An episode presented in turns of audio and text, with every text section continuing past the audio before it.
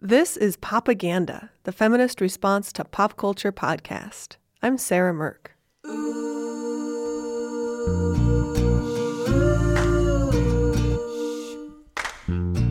Probably the worst part of Carlos Maza's job is that he has to watch a lot of TV about Donald Trump.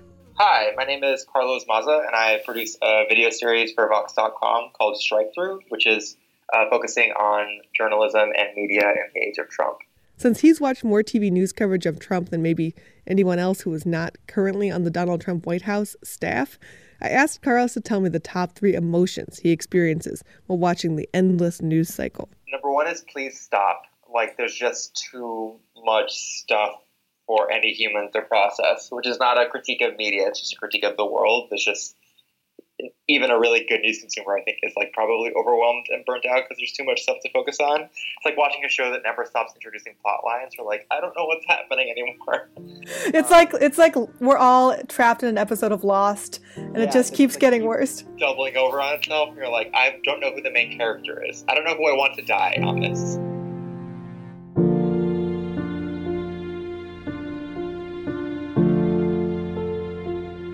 It may be a little too apt to compare our current political situation to a disappointing and bewildering TV show, because after all, a reality TV star is literally our president. Since election day, it's been difficult, for me at least, to listen to him on the radio or on TV because it just so often is terrible and confusing. I often find myself asking, wait, did Donald Trump actually say that? Is that is that real? Is it that absurd? Or was that Alec Baldwin making fun of Donald Trump? Uh, come on, Brooke. I was trying to look cool. I mean, what normal red-blooded American doesn't want to impress the Billy Bush? Let's be honest. We're living in the real world. This is nothing more than a distraction from the important issues we're facing today. We are losing our jobs. We're less safe than we were eight years ago and Washington is totally broken. Hillary Clinton and her kind have run our country into the ground. The line I've between fiction and reality, things, between what was once unthinkable and is now happening, comes across as very blurred in the news coverage of Trump. There are alternative facts, and people say we live in a quote post truth world. But a lot of lines shouldn't be blurry. There are things that are true, and there are things that are totally made up. Sorting through them and making sense of complicated issues is a job of journalism, right? Anyway, if you're anything like me, you've been doing a lot of shouting at the television in the last couple months, or maybe shouting at the internet or at the radio. Media is the way that we come to understand the world and what happens in it, and what we as regular people can do to shape our societies. And this role, this reality, has been altered in some pretty big and disturbing ways under Trump. To make sense of the way that Trump has changed our media, I called up two brilliant people Carlos Maza. Hey, it's me. And media critic extraordinaire Jen Pozner. My name is Jennifer Pozner. I am the executive director of Women in Media and News and the author of Reality Bites Back The Troubling Truth About Guilty Pleasure TV. For anyone who is worried about what's happening to journalism in the Trump era and in the future beyond, this episode is for you. It might not make you feel better about the world, but at least it will make you feel less alone.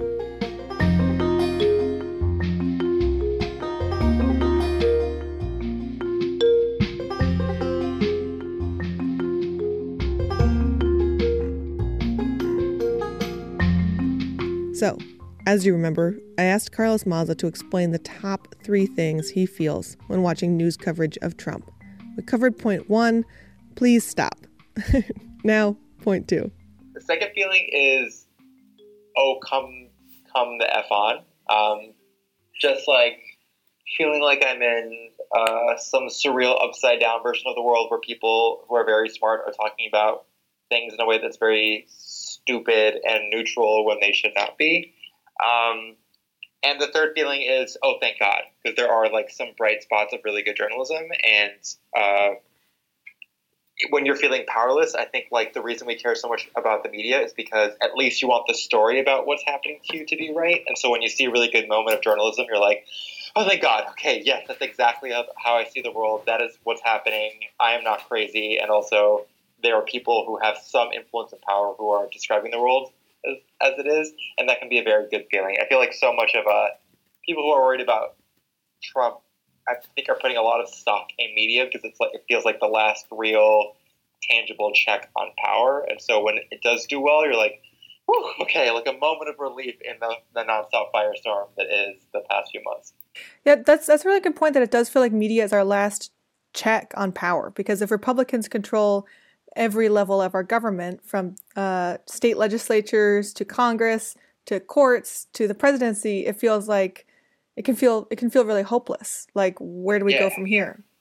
Yeah, I think even if you don't see the media that way, if you think that people, like citizens and public opposition, is the last real check on power, it's like hard to see that working if media is not going well because the way the citizen the citizenry like understands that something bad is happening and gets pissed off is because they're getting accurate information about it. So when media fails in that sense, it's like even if you think the media is useless, we do need it to understand what to be upset about and what not to be upset about, and when to go vote and when to protest. Um, and so it's just like a very important choke point of any kind of public opposition towards uh, positions of power. How is your feeling about the possibility of citizen action changed since Trump has started shaping our media? Do you feel like we're still in a world where we can have an informed citizenry that goes and cares about things and protests them and votes on stuff, or are you getting increasingly full of despair in this world of fake news? I've been hearing the term we're in a post truth world. Mm-hmm. I, and I don't know how to wrap my brain around that or about what that means about what we should do in the world.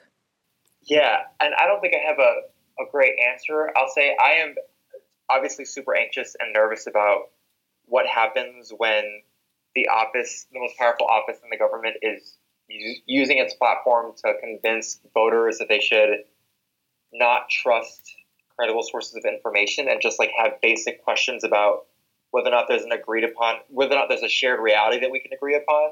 Um, I think that that has existed long before Trump, and a lot of people who are a lot smarter than I have have pointed this out. That like so much of Fox News's ascendancy is because they just created this like alternative version of the world people really liked. And so, if you wanted to live in that like upside down, you've had the option to for a while. The ascendancy of that like post-truth world has put a lot of pressure on journalists, mainstream journalists, to act differently. The fact that stuff is so wild and bonkers means that journalists who have I think, gotten away with kind of playing it middle of the road and trying to not take a position on issues they should be taking uh, positions on, feel this pressure to inject some more reason into a debate that's consistently getting overwhelmed by bullshit. And I think that that's good. That that like we're the extremeness of the current situation is causing some journalists to be like, I have to change my behavior in response. And I think that behavior change is long overdue and actually very healthy. Um, so I can see it going both ways. And my constant feeling is just I'm nervous. So that's a, it's not a good or bad feeling. It's just God, I hope we all make it, which is I feel probably the feeling for everyone right now. Um, well, let's talk about the first thing that you said you feel when you start reading the news, which is like, what the hell? How can this be happening? How do you feel like Donald Trump has has changed the way that news is written and changed the behavior of traditional journalists, people who work for big newspapers, big television stations? in a couple of ways. One is that he acts in a way that does just generate a lot more newsworthy, sensational stories. So part of it is his use of Twitter. Part of it is that he just like doesn't abide by typical standard procedure for doing things like announcing major shifts in foreign policy. That stuff happens like a lot more unexpectedly and ad hoc. So I think journalists are consistently playing um, are playing how, defense isn't the right word, but journalists are consistently operating from a place of reaction as opposed to I did this digging and so I know something is happening. Um, and that's not just true for journalists; that's true for like everybody who has an internet connection. That where a lot of it is reacting in real time to things that are just happening at a much faster pace. Um, I think Trump too has forced us has forced journalists to think about news in a more nuanced way. 'Cause I think in the Obama presidency or in the Bush presidency, if either of them have tweeted or said any one thing that Trump tweets, it would undoubtedly be newsworthy because it would be so unusual. Everything that Trump tweets is so sensational, and like his fight with Meryl Streep is a really good example. Of, like if Obama did that, that would be super newsworthy and interesting. But in the Trump era, it happens so often, and there are so many sensational things going on that journalists have to ask, ask the second question, which is not only is it interesting, is this important? Is this significant to my audience? Does this affect the material conditions of their lives? And if not, can I ignore it? And I think some news outlets have done a good job of answering that question, and some have not done a good job of answering that question. Some have just taken the we'll treat everything equally and just deal with the news cycle as it, as it hits us. And I think that screws over everyone. It screws over the reporters who are like constantly overworked, and it screws over the audiences who like don't understand how to separate between real story and bullshit. Um, I think the other challenge that's happened is that another challenge that journalists face is that the there's been, I think, an understanding that when the White House says stuff, there's at least an attempt to make it seem like it might be true. Like there's an attempt to not get caught lying, um, or to say things that journalists could have could in good faith say this might be true. I don't think that's true for Trump, and there's a bunch of or, or for Spicer or for this White House in general. There are a lot of examples of this White House saying things that are just like obviously blatantly this is obviously dumb and, and not true. And that's I think that poses a challenge to the way that reporters cover it. So one example of this is in headlines that typically if in an Obama White House or a Bush White House, the president said something, the headline would just be the president said this thing, this is newsworthy. Now, because the president is saying something that, that is very obviously false, if you were to run that same headline, that's very misleading. If you're running a headline that says Trump claims millions voted illegally, you need to actually insert this other part of that headline, which is like, by the way, that is bananas and bullshit. Um, there's this extra work that reporters have to do when they're doing record keeping about the White House, which is making sure that they're not peddling and repeating misinformation. I think that that is something that they always should have done, but it is especially important in in the area of Trump. I think that dynamic where Trump says things that are patently untrue, that um, are just made up fiction, and then reporters have to respond to that by adding caveats to everything that he says when they're reporting on it, plays into this conception that media is biased and that media is trying to undermine Trump all the time. I can imagine somebody reading a headline that says Trump claims millions vo- voted illegally, no evidence for that, and saying, oh, look, what Trump is saying is true. The media is out to get him. Like, it's it's. I, I just think that we're in this this kind of bad cycle right now where everything we do plays into this idea that you can't trust the media.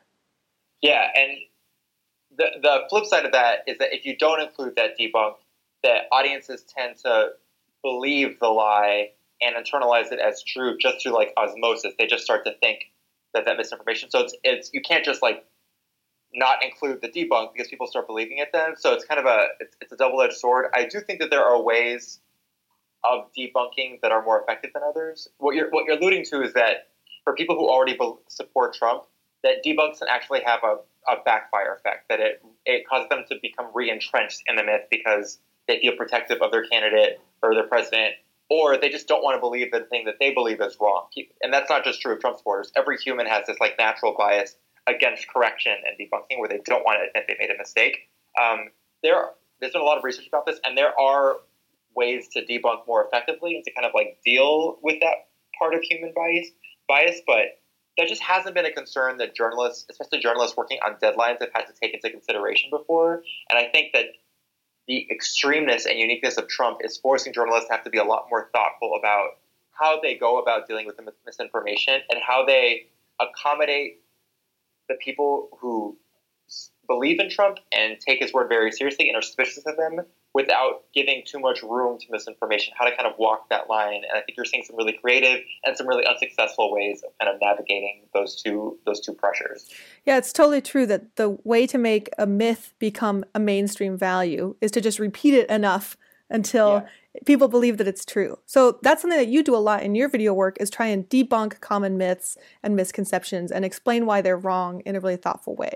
So, can you explain to me any any strategies you've found or that you've seen in other people's work about actually successful ways to debunk myths and to counter fake news or false ideas when they're coming from somebody such as the president? Yeah, um, there's been a lot of research on this, and some of these I think are easier to do than others.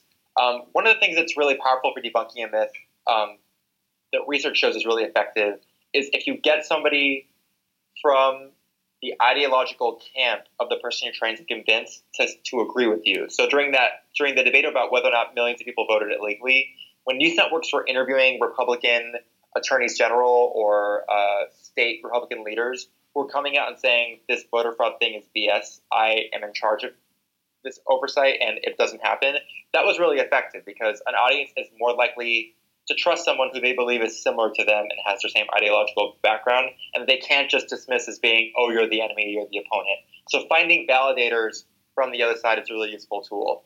Um, not repeating it a million times, prioritizing the reality as opposed to the, the falsehood is a really simple and almost like dumb way of stopping a, a lie from being spread.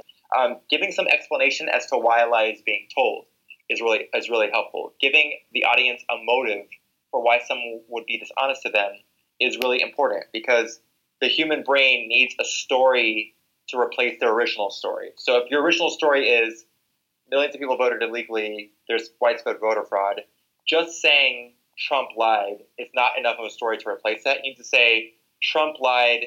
He's basing this off a long term conservative myth that has been used to promote voter ID laws that undermine Democratic voters that makes a lot more sense, and that's easier for the brain to replace because it's not just there's this incorrect belief. It's there's in, there's this incorrect belief, and there's a reason why people believe it. I am not an idiot for believing this thing.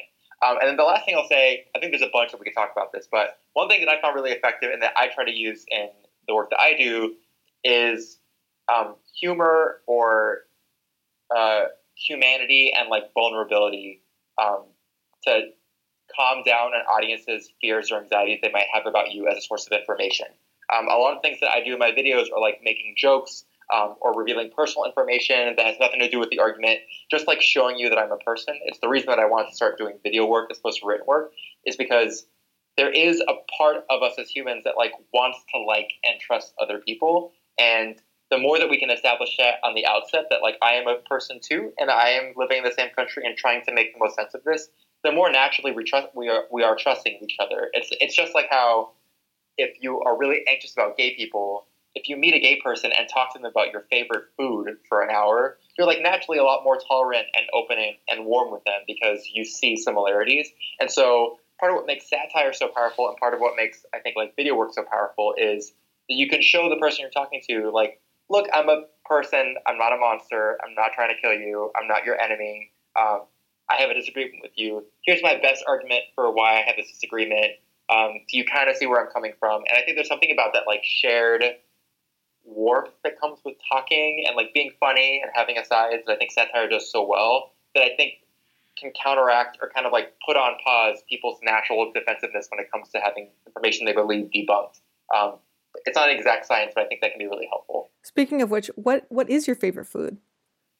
Oh my god, uh, I'm obsessed with the flavored almonds from Trader Joe's. I eat them until I get sick. I'm vegetarian, but their mesquite barbecue ones taste like meat, and I eat them until I like physically cannot talk to people. It is like my biggest vice. They like burn your tongue. They burn my tongue, and the only solution is to put a whole bunch more of them in your mouth, and you're like, I've eaten 86 servings of almonds, and I have to go to work tomorrow, and I don't feel good. Uh, but no, I think all all Trader Joe's almonds jokes aside, I think that's actually a really sweet and optimistic. That's the most sweet and optimistic message I've heard about media and Trump in a long time. That actually humans, the human desire to believe and trust people, which is so often exploited and manipulated uh, these days with our with um, Trump statements and our media outlets, is something you can harness for the power of good. And that's something I think about a lot with storytelling. Like humans respond really strongly to stories, we don't respond as strongly to data. And one mistake I make, and I think a lot of reporters make, is just trying to hit people over the head with data to tell them why something is right or why something is wrong. And it doesn't work as well as telling a story about something that can tie into people's identity as well as their sense of the world. And so while that tendency to believe stories and kind of fudge over or forget data is really disturbing in a lot of ways, we can we can harness that power in some ways. Yeah, I, I think that that's not like a feel good hippy dippy new age thing. I think there's like there's actually a bunch of psychological research that does show that humans, like you said, prioritize storytelling, prioritize personalities, prioritize warmth over raw data, um, and part of the one of the benefits of that like storytelling approach and the the humanity approach is that it does implicit in that is an understanding that I as a speaker know I might be wrong and I as a speaker understand where you are coming from and don't think you're an idiot for believing that. That, there, that there's like a level of of uh, equal vulnerability that comes with being a human when you talk to people about this stuff and tell stories that shows that it's almost like owning up to your to your perspective and bias makes you more trustworthy. Yeah, the the biggest example of the sort of human centered storytelling approach to reporting on Trump that that you were just talking about is of course satire. Is is this is this for you the shining point of coverage in Trump? Is are these people who are actually doing the best job even though they're not the like traditional reporters? It's more nuanced than I think. Those satirists are not reporters, so it's wrong to equate them with like someone like Maggie Haberman from the New York Times, who like spends time developing sources and can reveal information that most people don't have access to. That is the thing that is solely the within the purview of actual journalists, um, and they do that very well. And I don't think satire is appropriate in those cases. Where satire is appropriate is explaining to audiences why any of that stuff matters, why how they should place all the news they're getting into their brains and how it affects them and why they should care about certain stories. So I'm more interested in comparing satirists satirists to the hosts of CNN or the people who host morning talk shows. Um, and what satirists get that I think CNN does so badly is that to do effective storytelling and to do effective reporting, you need to be able to describe the world as it is and be able to say no to certain perspectives. I think CNN's model, especially during their primetime coverage, is there's a dispute happening. We will allow everyone to speak about this dispute who has an opinion and let the, let the audience decide. And that's actually very bad for the human brain. It doesn't encourage critical thinking. You're getting yelled at. You tend to just gravitate gravitate towards the people who already agree with you, and also you're not getting any useful information. And another problem with CNN is that they give those people like 15 minutes of prep time to prepare for a segment. Most of them are not experts on the issue they're talking about. They're just like pundits, and so you're literally watching people who don't know what the hell they're talking about scream at each other for 10 minutes and then being like, commercial break. It's just not good for the brain. What satire does really well is that it doesn't entertain bullshit, it laughs at bullshit. And so you're spending less time focusing on arguments that are really dumb, talking points that are really dumb. Um, it's not concerned with theater, it's concerned with reality. And so satire dispenses with talking points very efficiently. It's like, this is, here's a talking point, it's either true or false, move on. It's not curious about why they said it this way, the kind of the theater that that uh, political news coverage is typically concerned with.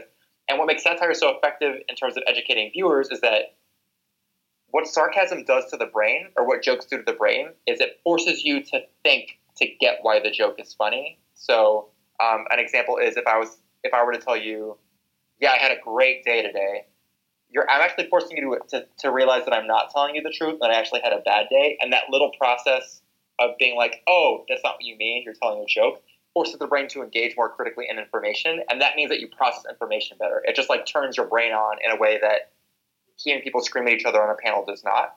Um, and part of what I think news coverage does incorrectly is it talks about absurd shit with this really level tone, and that signals to the audience that you should take it kind of seriously too. Like the Trump wiretapping thing. If you were just to say Trump says he was wiretapped uh, by Obama at Trump Tower, that's not true that doesn't really communicate how silly this is, like how absurd it is, in a way that a joke does. And so, more than just the information that's being communicated, satire can really effectively communicate how you should feel about something, how silly you should you should see something as, and how much weight you should give to an idea. And that's a really important part of news coverage that I think, um, like the traditional straight news reporting, kind of misses out on. And it's why I've had so much of that second feeling of watching CNN and being like, what are we talking about right now? This is bonkers. And not having anyone on TV who, who mirrors that for you.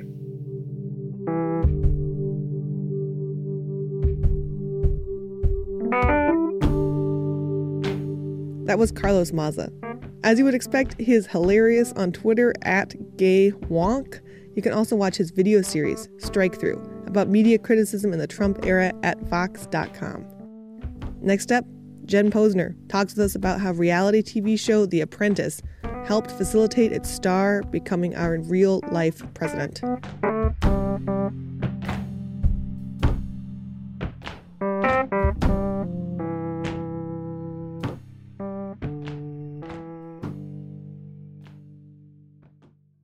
In trying to figure out how the team here at Bitch can best grapple with our current dystopian media situation, we came across the word kakistocracy, what the heck is a kakistocracy, you ask?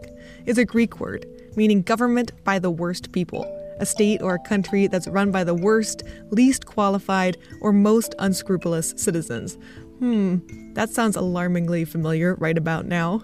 In March, Bitch launched a new series of articles called Feminists United to Combat Kakistocracy in Trump Times List, aka the Fuck It List. The Fuck It list aims to combat the Trumpification of our pop culture.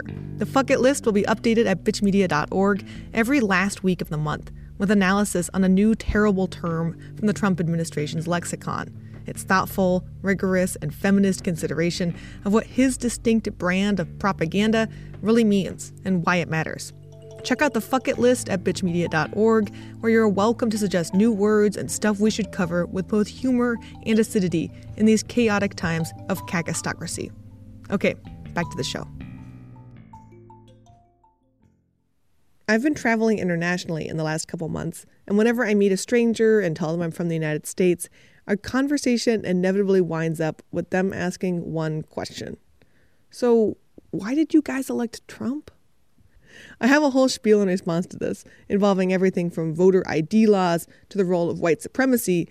But media unmistakably played a huge role in this election, and it's hard to unwind the giant, messy ball of string that is media's influence on the election. But for the spring print issue of Bitch magazine, Jen Pozner wrote a feature article about how specifically NBC and reality TV show The Apprentice helped shape the public image of Trump into someone who could conceivably run for president. It's called All in the Family NBC and the Manufacturing of Donald Trump. If you're not one of the millions of people who has ever actually watched The Apprentice, just as a refresher, it's this show. Andy, you're just being pounded on. You're being outdebated. I just don't want somebody running one of my companies that's going to get beaten up so badly, you're fired. Okay, so Jen is the founder of the group Women in Media and News and is the author of Reality Bites Back, which it certainly did in this case. And she's currently working on a book about media's complicity in Trump's rise to power. Amusingly, Ivanka Trump this morning on CBS told Gayle King that she did not know what it means to be complicit. And so then Merriam Webster's tweeted at her the definition of complicity. There are going to be a lot of ways, a lot of really weird ways history looks back on this time period, right? It's often a little hard to parse out what's important and what's not when you're right in the middle of something. So I asked Jen how historians in 50 years would look back on the role that The Apprentice played in his campaign.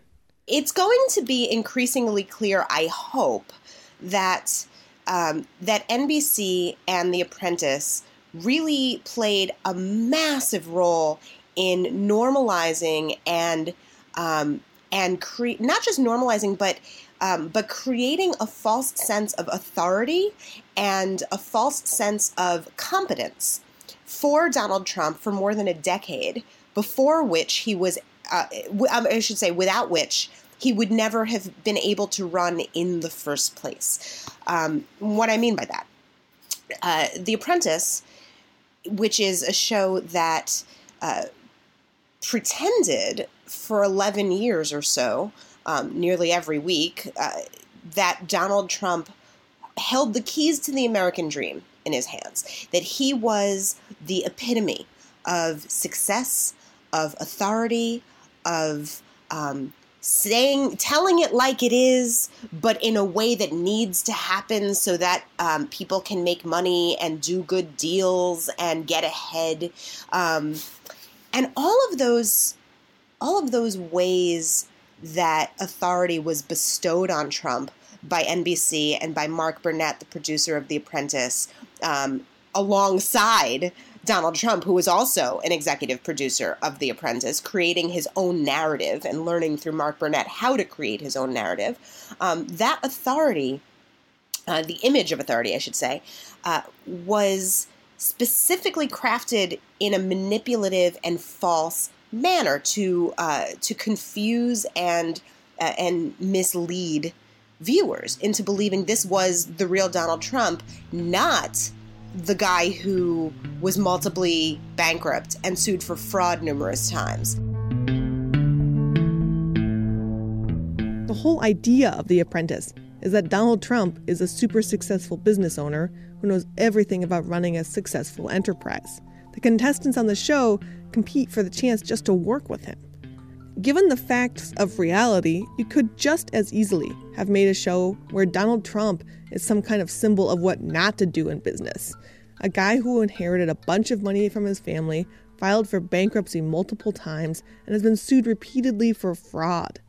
But that's not the narrative The Apprentice was selling. You know, they took a couple of minutes of footage every week of Donald Trump and and left hours of footage of him off to the side. Anybody can be made to seem authoritative and uh, intelligent and competent if you just take you cherry pick just a couple of minutes and then if you leave all of his racist ranting and his uh, pussy grabbing off camera so that of course they didn't want us to see that during the presidential campaign a producer from the apprentice's first season bill pruitt wrote a letter in vanity fair about how The Apprentice misled Americans about who Trump is.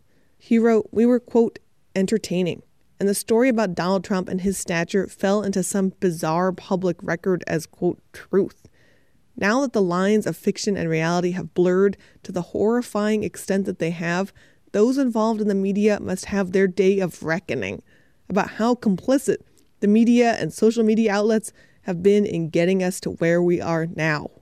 Wow reality TV, more than any other genre, manipulates the audience. Because with with sitcoms, with dramas, we understand innately that even with the most realistic, gritty, uh, gritty uh, narrative, there are actors reading scripts written by writers, filmed by producers, and that this is a, a fictional process and we get to be entertained by it. Maybe we get to learn something by it if it's one of those sort of socially responsible types of programming efforts. But we understand that this isn't the truth. It's a maybe at best it's a reflection of true attitudes and values people might have, experiences, right? That uh, that actors can tap into.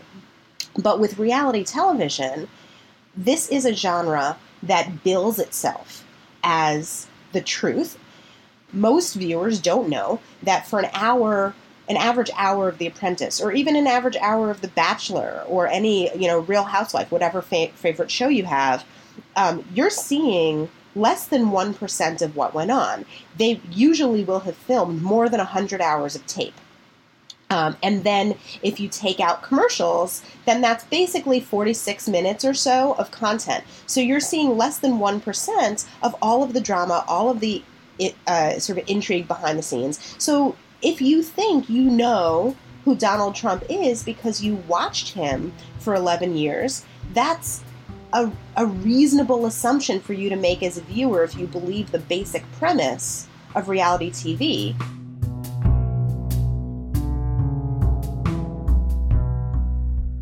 So, what about all that footage that was left on the cutting room floor?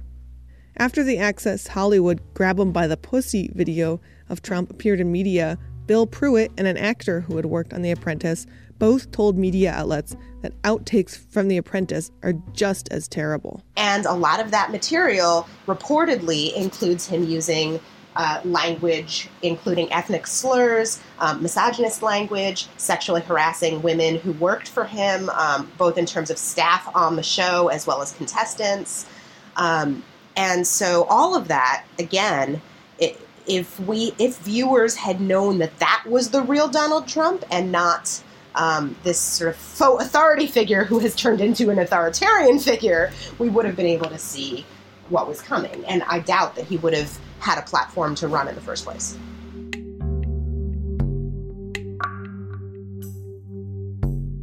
But they didn't say, oh, we just won't release them. We don't want to. They said, no, wait, we're not allowed to release the tapes because um, because the tapes are owned by this production company.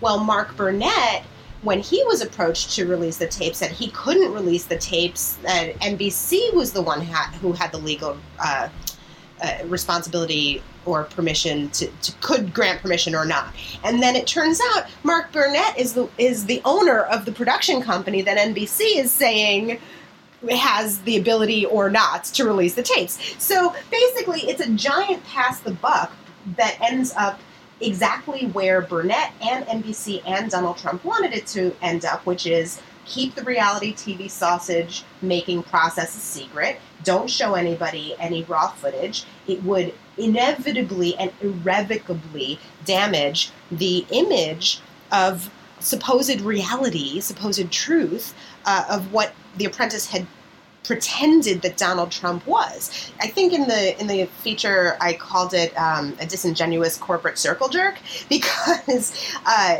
all of that footage, which by the way, I wouldn't say that um, that anyone using ethnic slurs is worse than admitting to sexual assault, but I think it's all bad, right? Like there's a lot of uh, reportedly really bad behavior and and language on those tapes. Um, the problem is that uh, Mark Burnett holds on to uh, holds on to his secrets um, like the you know the biggest uh, patriarch of any commercial endeavor. Uh, you know, it, you don't want to reveal how the sausage gets made as a reality TV producer. So in general, um, he has sued uh, people who've leaked information about his reality shows in the past.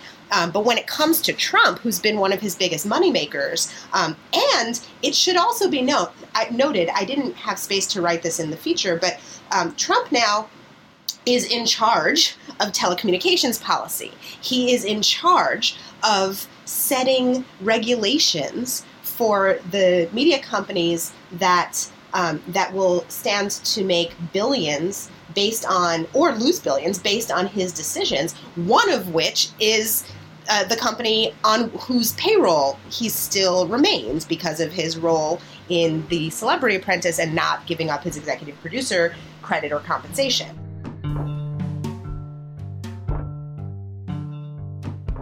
The way race and gender played out on The Apprentice, on the footage that actually made it onto the air, not on the stuff that was left on the cutting room floor, foreshadowed the way Trump would demean women and people of color in his campaign white supremacy and misogyny played out in that show in the explicit framing of all of the contestants and uh, and how we were supposed to, as viewers, understand women and people of color and white men in the workplace. What Mark Burnett and Donald Trump did as executive producers was frame women contestants consistently as mentally and professionally inferior uh, to their male counterparts on the show.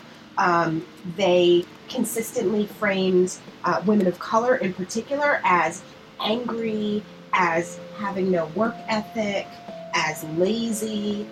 And in early seasons, they were made to constantly, they were framed to seem as if they could not excel in a business environment without using their sexuality to get ahead as a way to compensate for their lack of intellect.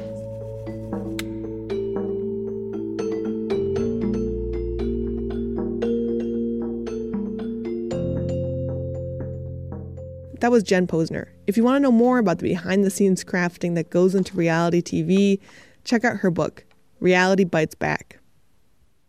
Even though most of it is an absolute mess, that doesn't mean we should give up on media. People are always going to care about getting information, and we're always going to be drawn like moths to the raging trash fire to watch shows like The Apprentice and The Bachelor. But we need some basic understanding, some basic media literacy about what we're consuming. We need to be able to separate fact from fiction. The stakes of blurring those lines are extremely obvious these days. I feel inspired by the people who are out there working to make good media, whether they work in TV or print or just post their ideas on social media to try and push us to be better at journalism. We need journalism that asks actual questions and that makes us think about the world in new ways. Far too often, those kinds of ideas are drowned out by all the drama.